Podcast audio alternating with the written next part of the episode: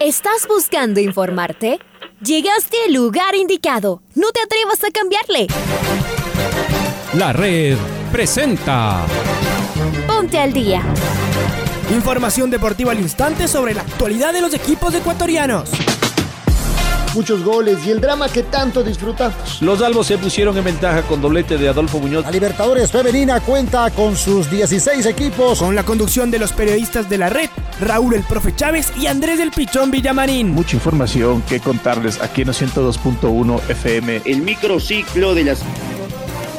Amigos, amigas, hola, ¿qué tal? ¿Cómo les va? ¿Cómo están? Tengan ustedes de muy, pero muy buenos días. El placer de poderlos saludar. Acá estamos en vivo en la primera edición del Noticiero al Día de La Red, hoy martes de 19 de abril del año 2022.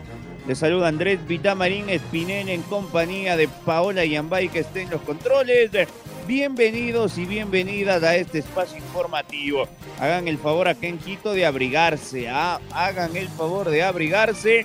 La noche de ayer, la madrugada de hoy, no paró de llover. En realidad se reporta que desde ayer a la tarde en el sur, en el norte, en los valles ha llovido y en serio. Este tema de abril, aguas mil, como decían nuestros adultos mayores, en realidad parece que se destapó más que en la Semana Santa, después de la Semana Santa. Ayer arrancó con todo. Vamos con los titulares, no perdamos tiempo. Hoy comienza la novena fecha de la Liga Pro Betcris 2022. Liga Deportiva Universitaria prepara su viaje hasta Machala. Tomás Molina y Alexander Alvarado son la carta que ilusiona en el Mundo Liga. Miguel Ángel Or, presidente de la Liga Pro, pidió orden a la Federación Ecuatoriana de Fútbol. Ismael Rescalvo se juega una nueva semana caliente en el Club Sport Emelec. El fin de semana se llevó a efecto la tercera jornada de la Superliga Femenina. Les vamos a contar todo lo que pasó. Y Yuliexi Angulo se prepara de cara a los desafíos internacionales. Señoras y señores, aquí en la primera edición del Noticiero al Día de La Red, repasamos el editorial del día.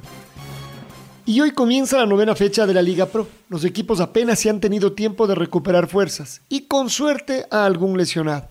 Sin embargo, la mayor parte de la fecha se juega entre miércoles y jueves.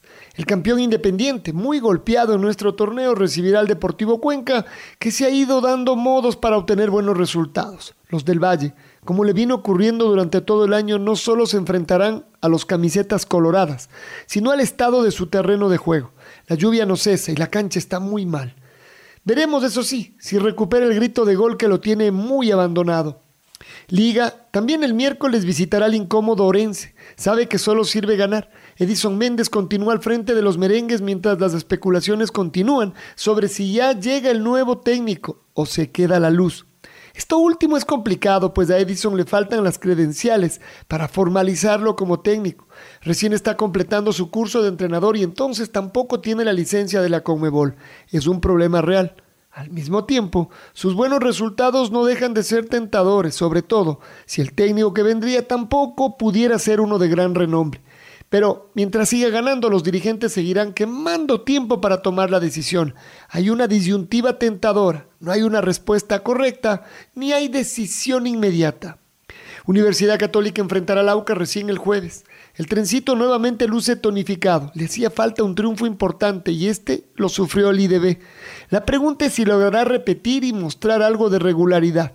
Su rival es el permanentemente maltratado Aucas, una de cal y otra de arena. Mereció bastante más frente al City, pero cometió muchos errores. Su técnico renunció y también la pregunta se instala. ¿Fue toda la responsabilidad del entrenador o son los jugadores quienes no han rendido? Parece tener un buen plantel, aunque varios de sus elementos no están en su nivel óptimo, comenzando por su capitán Víctor Figueroa. Camaratas y expetroleros se verán en choque de mucha historia. Barcelona pone las barbas en remojo al recibir al Nobel Gualaceo.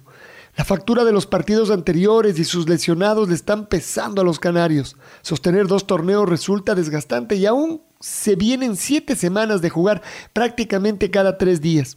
Emelec volvió a la victoria y acortó distancia, pero su juego es una incertidumbre. Visita al Cumbayá el jueves, con hambre atrasada. Se puso linda la Liga Pro y ya solo faltan 7 fechas. Cada partido es una final y no solamente se está jugando el ganar la etapa. Cada punto puede ser la diferencia entre jugar la Libertadores, la Sudamericana o pelear el descenso.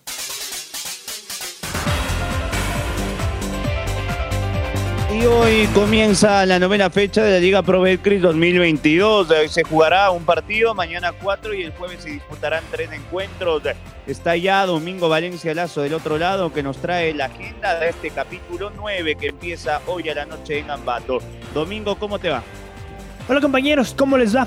Hoy a las 19 horas, Técnico Universitario y Delfín darán el puntapié inicial de la novena fecha de la Liga Pro Betcris 2022. Mañana se jugarán 4 partidos. La jornada comienza a las 12:30 entre Independiente del Valle y el Deportivo Cuenca en el Estadio Banco Guayaquil. A las 15 horas, Orense recibe a Liga Deportiva Universitaria en Machala. A las 17:30, 9 de octubre enfrentará al Guayaquil City en el Estadio Modelo Alberto Spencer. A las 20 horas, Barcelona recibirá al Gualaceo en el Estadio Banco Pichincha. Mientras tanto, que el jueves a las 13 horas, Mushugruna será local ante Macará. A las 15:30, Aucas recibirá a la Universidad Católica en el Gonzalo Pozo Ripalda. El Cumbayá cerrará la jornada este jueves a las 18 horas frente al Club Sport Emelec. Barcelona es el puntero con 19 puntos, Liga tiene 16, Católica y Emelec 14, algo más atrás Delfín y Deportivo Cuenca con 12, Independiente del Valle tiene 11, el Guayaquil City y el Aucas tienen 10, el Cumbayá tiene 9, Mushugruna, Orense, Gualaceo, Técnico Universitario y Macará tienen 8 y el 9 de octubre cierra la tabla de posiciones en la última casilla con 5 puntos y menos 7 de gol diferencia. Les esperamos en las diferentes transmisiones de la red. Informó para el Noticiero al Día, Domingo Valencia. Compañeros, vuelvo con ustedes de Estudios Centrales. Abrazo, Domingo. Vamos ahora con Lucho Quiroz, que ya lo veo conectado, está del otro lado. Él nos trae detalles de Liga. Me parece que el Recunti Caicedo no llega para el partido del miércoles en Machala. Luis, ¿cómo te va? Compañeros, ¿cómo les va? Un gusto saludarles. Liga Deportiva Universitaria tiene previsto viajar a la ciudad de Machala para afrontar su compromiso con el Orense este miércoles a partir de las 15 horas.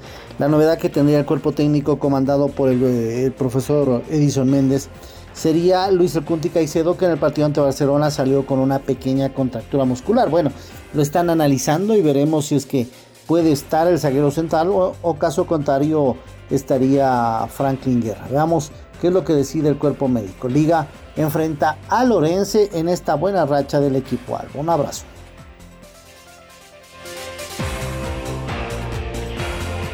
Otro abrazo también, Luis, y sigamos con Liga. Alexander Alvarado, que tiene 6 goles ya con Liga Deportiva Universitaria, 4 en torneo doméstico, 2 en la Copa Sudamericana. Habló en jornadas deportivas de la red de su gran momento en la U, del gol del otro día frente a Barcelona y de lo que ha significado su presencia con la blusa azucena. Alvarado, lo escuchamos. Era algo muy difícil para mí porque, bueno, nosotros los jugadores, todo el mundo sabe que lo que más nos gusta es jugar. Yo no tenía casi nada de oportunidades cuando estaba en Estados Unidos y después vine acá y traté de hacerlo mejor. Siempre entrené bien y bueno, ahora estoy pasando por un momento bonito que la verdad que creo que me he esforzado para eso. Bueno, el profe Edison él ha tratado de no cambiar mucho porque si bien es cierto, no teníamos mucho tiempo para trabajar, porque teníamos partidos seguiditos, medio jugábamos, descansábamos, hacíamos un poco de táctico y otra vez volvíamos a concentrar. Entonces él lo que yo creo es que él no cambió mucho, no trató de cambiar mucho. Lo que sí, él siempre anímicamente nos cambió, porque lo de la salida del profe Marini fue un golpe fuerte para nosotros, porque la verdad no lo esperábamos, y peor pasando por ese resultado ahí en Brasil. Entonces yo creo que anímicamente sí nos ayudó bastantísimo. Después trabajamos muy poco porque, por las razones que dije, no tenemos mucho tiempo para trabajar. Pero bueno, yo creo también le doy mérito a todos mis compañeros que nos sacamos la madre todos los días, entrenando fuerte, tratando de hacer las cosas de la mejor manera para así poder conseguir resultados buenos. Bueno, yo cuando llegué lo primero que me dijeron fue que no podíamos perder ese partido. Era el único partido que no podíamos perder. Entonces desde ahí ya me di cuenta de lo que significaba ese partido. Si bien es cierto, desde antes, cuando yo era niño, cuando jugaba en otro lado, siempre se veía lo que significaba jugar ese Liga Barcelona acá en Quito. Sabíamos que teníamos con qué, sabíamos que veníamos de leer. Entonces creo que estábamos completamente seguros de que íbamos a sacar ese resultado. Y la verdad que me encuentro bonito porque, como dije hace un momento, yo casi nunca hago gol y poder hacer un gol a Barcelona, que es uno de los equipos más grandes, eso me ayuda bastante anímicamente. Y esta dupla Alvarado-Tomás Molina es una dupla que hoy genera sonrisas en el hincha de Liga Deportiva Universitaria. ¿Qué dijo el Palomo? ¿Qué dijo Tomás Molina? Lo escuchamos. Que era importante para nosotros, más que nada para poder acortar esos puntos que nos separaban y poder meternos de lleno en el torneo. Obviamente sabíamos que era un partido aparte porque se siente como un clásico, pero creo que era más importante por los puntos que ellos nos sacaban, y bueno, pudimos ahí acortar un poco esos puntos y meternos de lleno en el torneo. No, bueno, Edison y La Sombra conocen mucho el club, saben lo que es Liga, ganan cosas importantes y bueno, ellos también permiten mucho el diálogo con nosotros y bueno, ellos al conocer tanto el club y haber estado tanto tiempo y haber ganado cosas, obviamente ellos saben lo que es y ellos nos transmiten esa pasión o lo que vivieron ellos y bueno, todo lo que nos transmiten la verdad que nos llega y bueno, creo que se está viendo reflejado en la cancha. Hay a veces los partidos te dan distintos. Con Emelec creo que perdimos 2-0, pero tuvimos muchísimas situaciones de gol, las cuales no las pudimos convertir. Bueno, el partido con Atlético Goianiense, ese sí, la verdad que no pudimos hacer el partido que queríamos, eso seguro.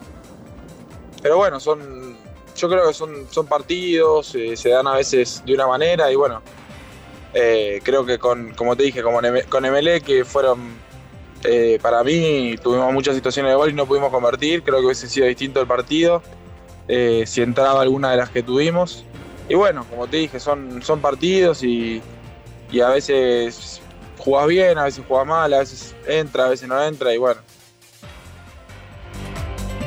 Ahí estaba Tomás Molina. Vamos con Pablo Quine, porque el presidente de la Liga Pro, Miguel Ángel Or, se pronunció sobre el cuarto cupo de la Copa Libertadores otorgado por la FEBA, el campeón de lo que será la Copa Ecuador. ¿Cómo te va, Pablito? Bienvenido. Hola, ¿qué tal? ¿Cómo les va?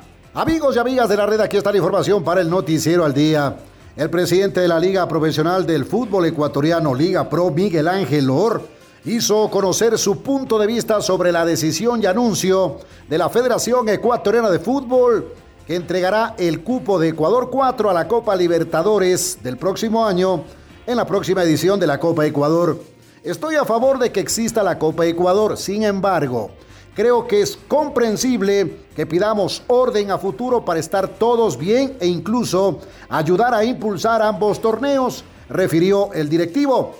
El dirigente aclaró también que como Liga Pro no son los que toman las decisiones.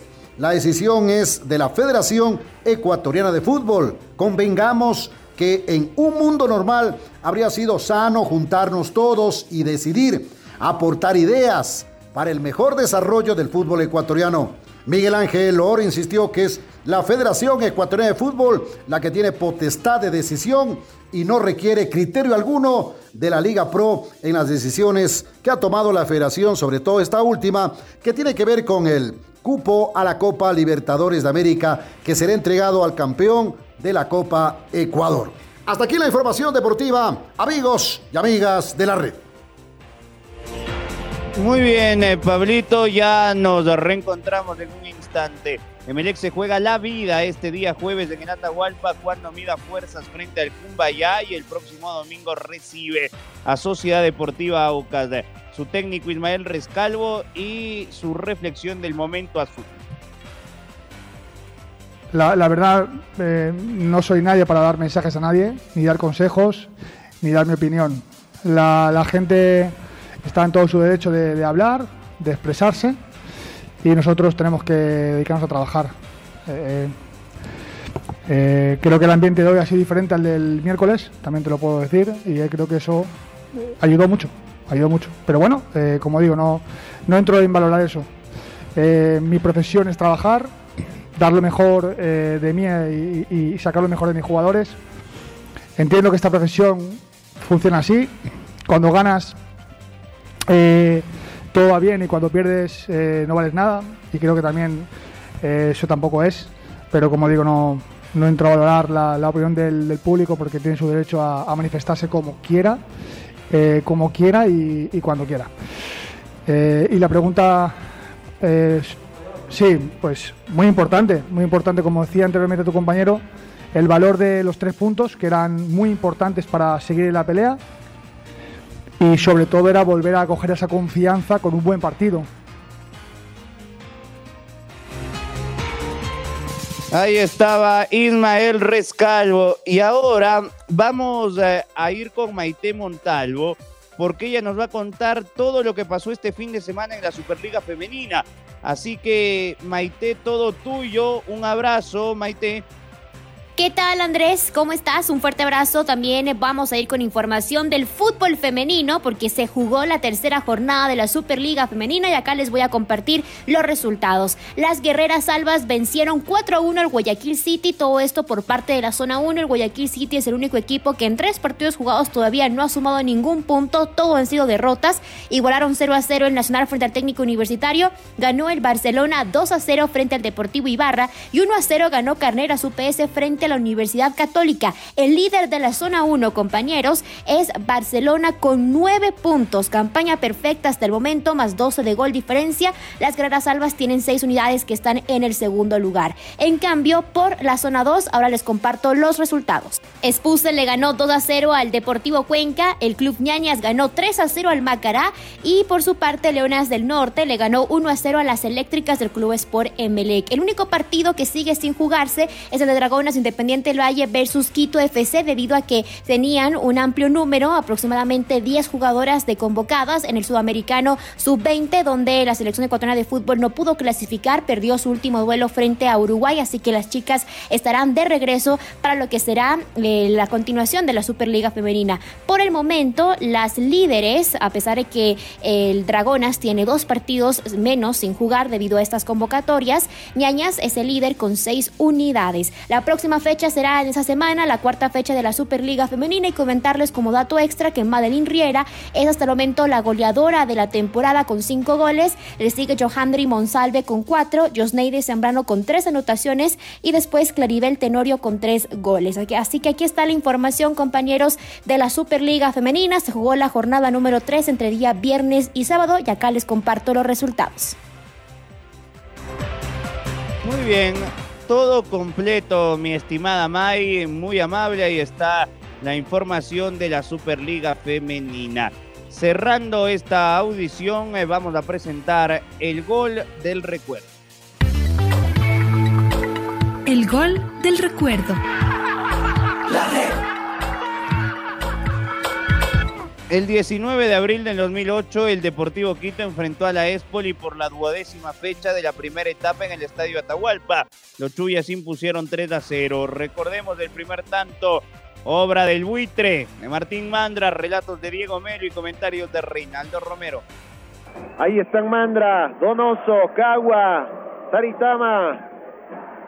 Veremos quién le pega el balón. Podría ser Mandra. El chileno también. La barrera numerosa del cuadro de la policía. Busca la primera el Deportivo Quito acá en el Atahualpa. Va a venir la orden del árbitro central. Ahora sí. La carrera, a ver si suena el silbato. Mandra le pegó. ¡Gol!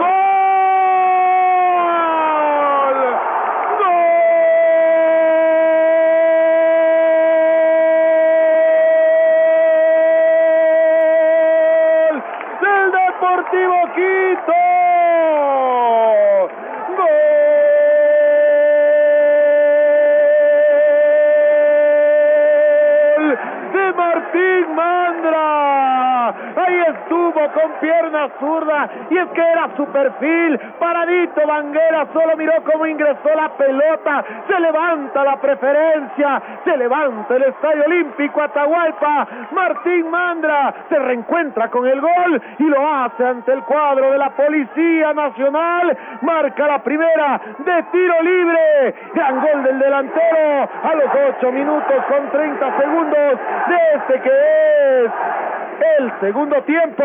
El Deportivo Quito tiene 1, es Policero. No había una mejor manera de reencontrarse con el gol. Martín Mandra tomó la pelota a la altura de la media luna, un remate que dejó sin posición de defensa alguna, ni a la barrera ni al arquero Banguera, que solo hizo vista nomás de la pelota. Fue a clavarse allá abajo en la mano derecha del arquero de la vez. Pone Martín Mandra, pone a ganar al Deportivo Quito con un golazo de tiro libre marcado acá en el Olímpico Atahualpa. Ahora ya estás al día junto a nosotros. La Red presentó Ponte al Día, informativo completo sobre la actualidad del fútbol que más nos gusta, en donde estés y a la hora que tú quieras. Quédate conectado con nosotros en las redes de la Red. Síguenos como @laredecuador y no te pierdas los detalles del deporte minuto a minuto. Escúchanos en vivo en TuneIn y en los 102.1 FM en Quito. ¡Te esperamos!